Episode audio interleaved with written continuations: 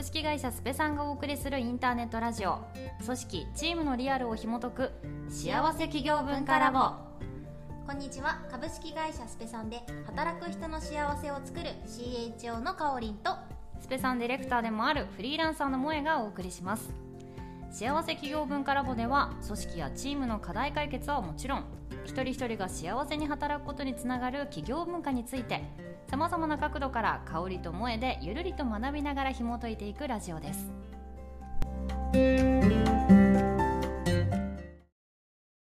はい。では、今回もやっていきたいと思いますが、今回はですね、ちょっとの派生型というか、あの、記事は、まず日本の働く幸せ実感はなぜ低いのか、国際比較調査を発表ということで、またあの、皆さんも知ってると思いますが、パーソルから、この日本企業の組織文化が働く幸せ実感を下げているよっていう、なんか調査発表が新たに、これ毎年ね、発表があると思うんですけど、2023年の発表がいろいろありまして、まあ、ちょっと世界比較なので、国としてのちょっと特徴とかも入ってきちゃってるんじゃないかなと思うんですけど、なんかいろいろちょっと、まあ、ここは簡単にって感じなんですが、組織文化の中に、ぱりまだまだこう権威主義、責任感、物事は事前の根回しによって決定されるとか、まあ、ちょっと聞くと古臭くないみたいに思う人多いと思うんですけど、まあ、まだまだそういうのがあって、いわゆるそういう上の人のなんか言うこと聞かなきゃいけないとか、そういうところによって若手社員の人のウェルビーイング、まあ、幸福度、働く幸福度が上がっちゃってるよっていう話だったりとか、まあ、あとはやっぱり考え方が自分と違う人、まあ、やり方が違う人と積極的に関わろうとするって、その寛容性って言われるものがやっぱり日本って低いよね、みたいな。まあ、他を排斥しがちみたいな文化が出てますよ、みたいなのがありました。で結構今回はそのやっぱり調査というか総合研究なので、あのこんな傾向があるよっていうところにとどまってるので、じゃあなんかそういう部分がある、そういう文化が特徴的だよねってなった時に、じゃあ具体そういうのって会社としてどうしていけばいいのっていうところを、ちょっとその具体性をもうちょっと持ってみたいなと思った時に、ちょっと皆さんにご紹介したいなと思ったのが、ハピネスプラネットさんっていうちょっとまあ会社という会社ですね。があって、そこの研究というか、その矢野さんという方がですね、提唱しているものがあって、それがいわゆるつながりの三角形を作ろうっていう話なんですけど、いわゆる簡単に言うと、まあ、人のつながりって大事だよねっていうところと、プラスその人が基本的にはこう1対1ですね。V 字型で基本は誰かがつながってて、でもそこの間の関係性、例えばなんか A さん、B さん、どっちも仕事してて、自分は A と喋るし、B とも A さんと B さんには関係性がありませんみたいになると、結構そこがなんか大きいように見えないかもしれないんですけど、案外その、まあ、人とのつながりが三角形じゃなくて V 字だけになっちゃってると、うまくいかないことが多いっていう、まあ、研究結果が出てるってことで、まあ、比較的なんでコミュニケーションとか組織設計はこの三角形、人とのつながりを三角形にしていくことを意識していきましょうみたいなことを言ってたので、今日はちょっとそのあたりをかおりんさんと話していきたいなと思ったことです。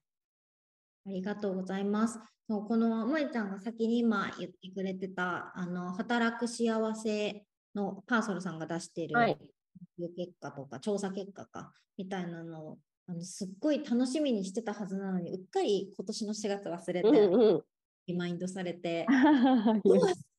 みたいな感じで気づくっていうなんかすごいこう害ない状態です私感じけど日本の働く幸せ実感みたいなのをあの全国で調べているものがね、これね。で、あの、今言ってくれた、えーなんだ、権限主義とか責任回避みたいなものだ。ったりはい。寛容性が低いよみたいなものだったりとか、あとは、あの、自分のこう学習投資みたいなものが仕事とか働き方の選択肢の増加につながらないみたいなこととかっていうのが日本のこうちょっと働く幸せ実感っていうのを下げているっていうのが、うん。まあこの調査だったなって思うけど。なんかあれだよね。ここに関してはやっぱうーんそうなんだっていう感じはまあするしそもそもはい。なんか日本の雇用の特徴だったりとかこれまでうん。ね、そういうその、なんていうんだろう、そ組織作りの形うん。みたいなの、そういうそのシステム、仕組みみたいなものが、やっぱこういうようなその結果につながっているという、うん。悪いってことではなくて、あの、なんかまあ、そういう傾向を作り出してそいうるですね。なって感じするし、うんまあ、その寛容性がちょっと低いよねみたいなのに関しても、あの多分世界に比べて島国でさ、そうですね。やっぱり同じ民族しかいないからってそうそういないから、なんか、まあ、排他的と言ってしまうとちょっと言葉が強すぎるけども、でも、ちょっとそのなんか、なんかこう、村とかさ、自分たちの何かとかさ、うん。いうやっぱそこへのつながりというか、が、絆が強いうんうん。そうですの裏返しというか、ね。な似た者たち、仲間みたいな感覚が強い。うん。ちょっと逆にそうじゃないってなったものに対してのその寛容度が低いみたいなのは、やっぱこううん。国のね、なんか成り立ちみたいなものとか、成り立ちも含めて、そうだな、風土としてみたいな話。っうん。ていう、日本人の特性みたいなのも関与してそうですね。うん なと思ったけど、まあ、あの、こういうのがある中で、じゃあどういうふうに、うん。じゃあ幸せに働けるんだっけ？の具体で言うと、その三角形の話っていうのがありましたよね。はいよね。これあの最近すごくよく聞くんだよ。うんね、なんかちょっと前はその生産性高い組織とか幸福度。ってどうやったらできるんだろうみたいなものでいろんな会が出されてうん。いろんな話が出てきてたけど、まあ、最近その三角形のはいがいっぱいあるみたいな組うん。織状態って生産性も高いしあの働く幸せ実感も高いよっていうふうに言われてるから、なんかクライアント企業さんの中でも実際ワークショップとしてあの、こういう三角形をがあるのかみたいなものをへ考えてみるだったーりとか、うんうん。会社の中で調査してる会社もあるみたいだね。なるほど。ええ面白い。チームとして、えっ、と、なんでしょう、その、三角形が築けているだっけみたいな話とか、うんうん。個人が、えっ、と、なんかこう、個人の知り合いの知り合いみたいなところをランダムに辿ってったときに、あのなんか、他の部署までたどり着くかみたいな話とか。みたいなのを、あの、ある会社さんとかでやってたりするっていうのは、うんなので、ホットなんだなって思ってますけど、面白うんまあ、昔から縦横斜めのつながり作る言いますね。話とかはね、あったりとかするけど、なんか、萌えちゃん的に、あの、はい三角形のつながり、私とうん。もう一人ともう一人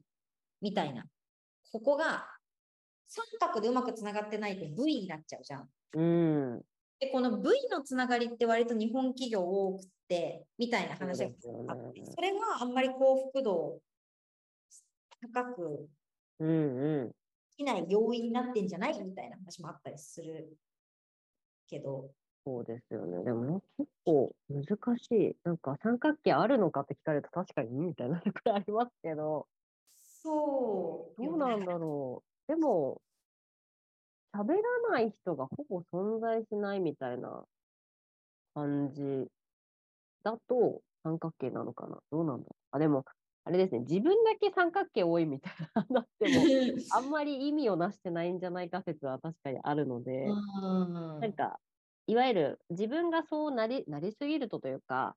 あなんか誰とでも喋りますみたいになると、なんか、そこにあの、お願いし始める人がいるっていうのは、やっぱ、まあむ、今まで働いてきてやっぱあって、なんか、わあ、自分が最初からあの人に言うんだったら、ちょっと新井ちゃんから言ってよ、みたいなはいはい、感じで、あの、そういう伝聞役になりがちになるっていうのは、ちょっと陥るあれかと思うんで、なんか、確かに同時推進しないと、一人がそれもう成り立たせちゃうと、ああ、もう一から作る、関係性作るのめんどくさいから、新井さんから言ってなのか、うん。あとでも、逆にいい面で言うと、その、あ、じゃあ、あの人いるランチなんだったら、新井ちゃんもとりあえず同席してもらおう。って言って、まあ話そこもでも、いい感じに振らないと、結局、私とその人喋ってるか、A さん、B さんとそれこそ、どっちもと喋ってて、みんなで盛り上がってるように見えるだけで、結果 A さんと B さん、今日のランチほぼ喋ってなくねって終わる可能性もうんあったりするので、まあ、確かにね、その辺はちょっと作り方が、あの、個人に依存しすぎると、個人の負担がでかくなるっていうのは経験上思いましたね。そうだよね。で、やっぱもう結構やっぱ日本の組織体制、組織図とかを見ていくと、やっぱうんりそういう風になりがちだったりはして、まあ、その組織多分組織図とかを想像してもらうとさ、うん。もう基本 V で降りてってるじゃん。上司の下に直直下のそのなんか、うんうん。なんかわかんないけど、上司とか、じゃあ部長がいて、部長の下になんかリーダーみたいなのがいて、うんで、まずそこが V じゃん。部長、部長、一人の部長に対して、えっ、と、なんかじゃあ営業、営業、違うな、なんとか、なんとか事業部とかの部長がいて、うん営業チームのリーダーと、なんとかチーム、なんかわかんない、なんだろう、じゃあ納品チーム、制作チームのリーダーがいて、みたいな。もうそこでうん部長、事業部長を中心とした V が出来上がって、で、えーその制作チームと営業チームのリーダー同士は別にコミュニケーションがないです。うんで、でさらにそのリーダーの下にも、なんか、なんだろう、リーダーの、あれってなんか何人になるんだろう。まあさらにこう下のメンバーがいて、あの組織図のあれで言うとね。で、そうですね。ついてってやってこう武器がいっぱいこう重なっていくみたいな。で、横のつながりがなくて、縦組織の中でずっとこう、うるっていうのが割とそのあるあるな、なんか、うん、形ですね。みたいな風になって、で、横がつながってリーダー同士がつながってないとか、主任同士がつながってないとかうん、あるある。でないみたいな感じになって、V がいっぱいみたいな感じになると、やっぱりその V のこの頂点のところになうる。ん、で、なんだろうね。間に挟まれちゃうから、そうですね。板挟みというか。萌えちゃんが言ってたみたいな、なんか A さんと B さんが、は直接会話がないけど、A さんが B さんと話したいから、萌えちゃんさ、って言って間に入るみたいな。うん。やっぱりね、確かにそれ考えると生産性そりゃ低いだろうってなりますよね。そうだよね。めちゃ直接言えよみたいな。この伝言ゲームがあちこちで起きてるみたいな感じにそうななんですよね。るから、それは生産性も低いし、うんその点になった人は結構ストレスかかる。いや、本当に業務外じゃんとかたまに思います。で しかも多分その人のフィルターを一回こう挟むことによっては、そのフィルター次第で絶対人間って何かしらバイアスかかったりとかするじゃない？って思った時に、なんかちゃんとこう伝えたい意図が A さんから B さんに直接伝えれば伝わることが、間にそれをを挟むことによって、はい何かうまく伝わらなくって、ハレーションが起きるとかっていうのは全然ありそうだなと思った、生産性も低くなるし、働く幸せ実感っていうのも低くなっちゃうからっていうのはすごく理解ができる。うん。あ確かに、こう、あれですね、その、ジャッジする人がもちろん上司っていうのはありつつ、なんか全部多分その人通さないといけないとかっていうよりかは、もっといろんなうんコミュニケーションを取ってて、でも最終、そのまあね、あの、お金、予算、OK する人はこの人とか、なんかその、店員関係とそのコミュニケーション関係が一緒になっちゃうとやりづらいんですよね、なんか。そうだね。それはそうだよね。分けて考えられたらいいなってなります。そうだね。そのコミュニケーションみたいになった時に、ね、横でやっぱりつながっていて、その三角がいっぱいあるみたいな状態って、なんか、なんだろう、これなんか、こうだから幸せだよねって今言えないだけうど、んうん。こうなんか感覚として、部位がいっぱい、じゃあ私のこう矢印が一方方向にこうだけ出てて、放射うん出てますっていう関係よりは、自分も含めて三角形がいっぱいあるみたいな状態の方が、やっぱりなんかこう心地が良いなっていう感覚はある。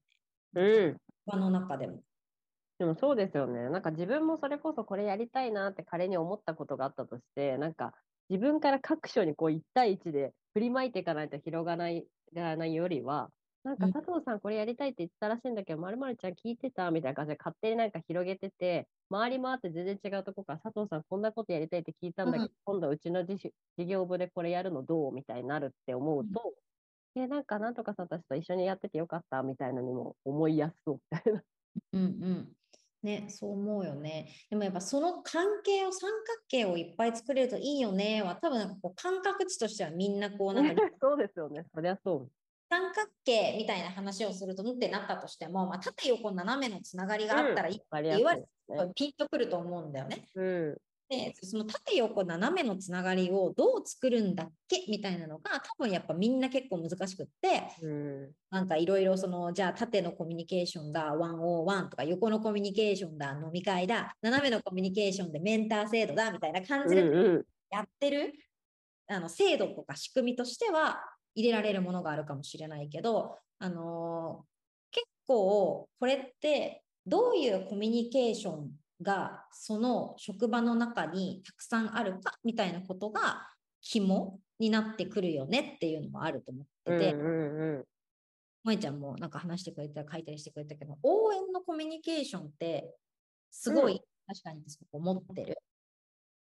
あの縦でも横でも斜めでも使えるっていう。うん、いや、本当すごい。オールマイティ。オールマイティ。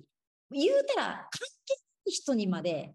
線を伸ばすとができるの。応援コミュニケーションだと思うんだよねっていうのは本当そう、うんうんうん。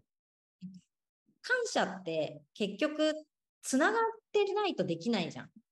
や、そうなんですよね。感謝のコミュニケーションをたくさんこう生み出そうってマジ大事わかるわかるすごい大事大事。思うけどそれってやっぱり密度の濃いコミュニケーションだと思うんだよね感謝って、うん。いや、なんか確かにこの、あの、今ね、スペさんでものサンクスタイムとかあるんであれなんですけど、うん。あの、ありがとうって言ってなると、もう私とか結構やっぱ関わる人めちゃめちゃ、あの、数人に限られてる働き方を正直してしまっており、だからそうなるとやばい、今週のサンクスタイム、この人ぐらいにしか書けないぞみたいな、もちろん感謝してるんですけど、なんか毎度同じ人にばっか書いてるみたいのがちょっと浮上してくるっていう。なんでそういう意味では確かに、まあ、いろんな人が何やってるのかも知れるって意味で言うと、なんかまあ、例えば今週末オリジナルウェディング絶対成功なんか成功させるぞみたいなのなんか言ってくれてたら、なんか誰にでも応援は確かにできますよね。なんかワークショップ頑張ってとか、成功頑張ってって、やっぱいろんな人に頑張っては言えるけど、ありがとう、マジ特定の人にしか言えないっていう、ちょっと心苦しさがあるっていうのありプます。ログレスさがあるそうなのよ感謝ってすごく素敵なコミュニケーションだけどやっぱりうん対方との一定のそのつながりとか理解とか、ですね。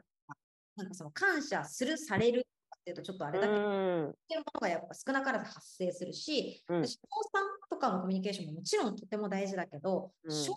て何にもやってない人に対しては賞賛できないじゃん。そうなんですよね。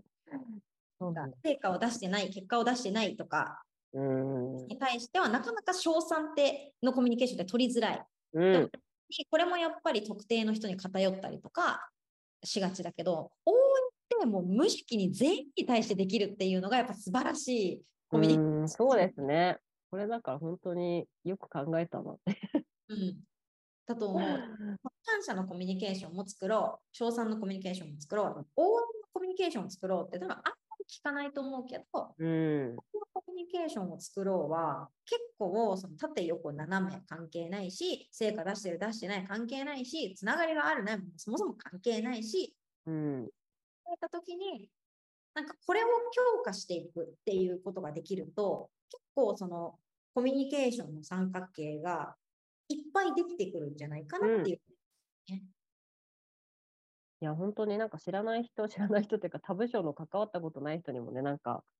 頑張れとかいうスタンプとか押しただけで、え、この人何の部署の人なんだろう、押してくれてる？みたいな、まあ、興味関心も湧きますし、うん。それきっかけでね、もしかしたらランチ行こうになるのか、ちょっとうん。でもそれで人間関係の輪がいつもより広がってるって思うだけで、なんとなく幸福度上がる感は、うん。フィーリングですけど、あるなと思うので、うん。確かにこの、だまあ、だからちょっと施策の対象というかな、まあ内容が違うとも言えるんですかね。そのなんか、より濃いっていうのだと感謝すると、やっぱりね、普段仕事してる人との密度というか、うん。全こうチームワーク性みたいなの上がると思うんですけどより幅広いこの全体的な幸福度みたいなところで行ったときには、まあ、うん。そこだけじゃなくて、その三角増やすってところが多分アプローチとして別に必要なのかなっていうのは思いましたね。確かにね。まあもうこういうコミュニケーションとかってもうもはやし仕事とかも関係なく、うんね、いろんなところで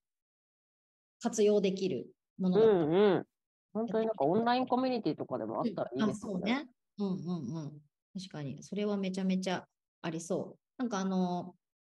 やっぱこの辺の領域ってさ、すごい幸せとかウェルビーイングみたいな領域ってもうめちゃめちゃ主観の話だし、うん。コミュニケーションみたいなのも、なんていうんだろう、い言うことこのつながりうの、んうん。なんていうんだろう、なんかそれがこう、の輪っかとして広がっていくものだから、結局その、個人みたいなものっていうところから発するじゃん。うん。なんか、なんかその、結局全部主観になっちゃうよねとか、ね。人に依存するよねとかっていうのうんも当然あるけど、なんかまあそれも見ていくと結構大変だし、うん。もうどうしようもなくなっちゃうから、会社として応援を何かとか、その会社としてなのか、コミュニティとしてなのか、チームとしてなのか、応援とかっていうようなコミュニケーションを促進する機会とか仕組みを作る、入れるっていうようなことができると、多分なんか、あのー思ったところじゃないところに矢印が飛んでったりとか、うん。光が分かれたりっていうふうにするから、うちの会社でも3回に1回、タイムじゃなくてチアタイム。するのやってい。やってほしい、やってほしい。なんかそういうのめちゃめちゃいいなって今思いましたっていう施策、施策に勝手に落とし込んで。でも確かにあのアプリとかね、入れなくても、それこそあの前、かおりんさん言ってたボットとかで、なんかさっきのそれこそ、今日頑張りたいことなんか、今週なんか成し遂げたいことみたいな、なんかまあ聞き方あれですけど。うんなんかそしたら、それになんかみんながこうリアクションできたりですね、全員が見れて。うんうんあと、なんか発表とかじゃないから気軽に目標をかける人もいるのかなとうん、確かに。確かに、そういうチアボットがあってもいいかもしれません。うん、チアボットいいね。やろう。嬉しい、嬉しい。ね。確かにそんな感じでね、確かにあのカスタマイズしなきゃとか、これを嫌な嫌に思う人もいるんじゃないかとか思うと、多分施策が何もできないという状況になると思うので、本当に共通点をある程度まあ模索して、これがいいんじゃないかって一回やってみるっていうのをね、大事かな。うん。うん。じゃあ、今日はみんなを応援する一日にするということで、はい。ということで、大体ね、これ水曜日6時なので、皆さん、あの折り返しの地点で聞いてくれてると思いますので、また半分の1週間頑張りましょう。そうですね。はい。ありがとうございました。ありがとうございました。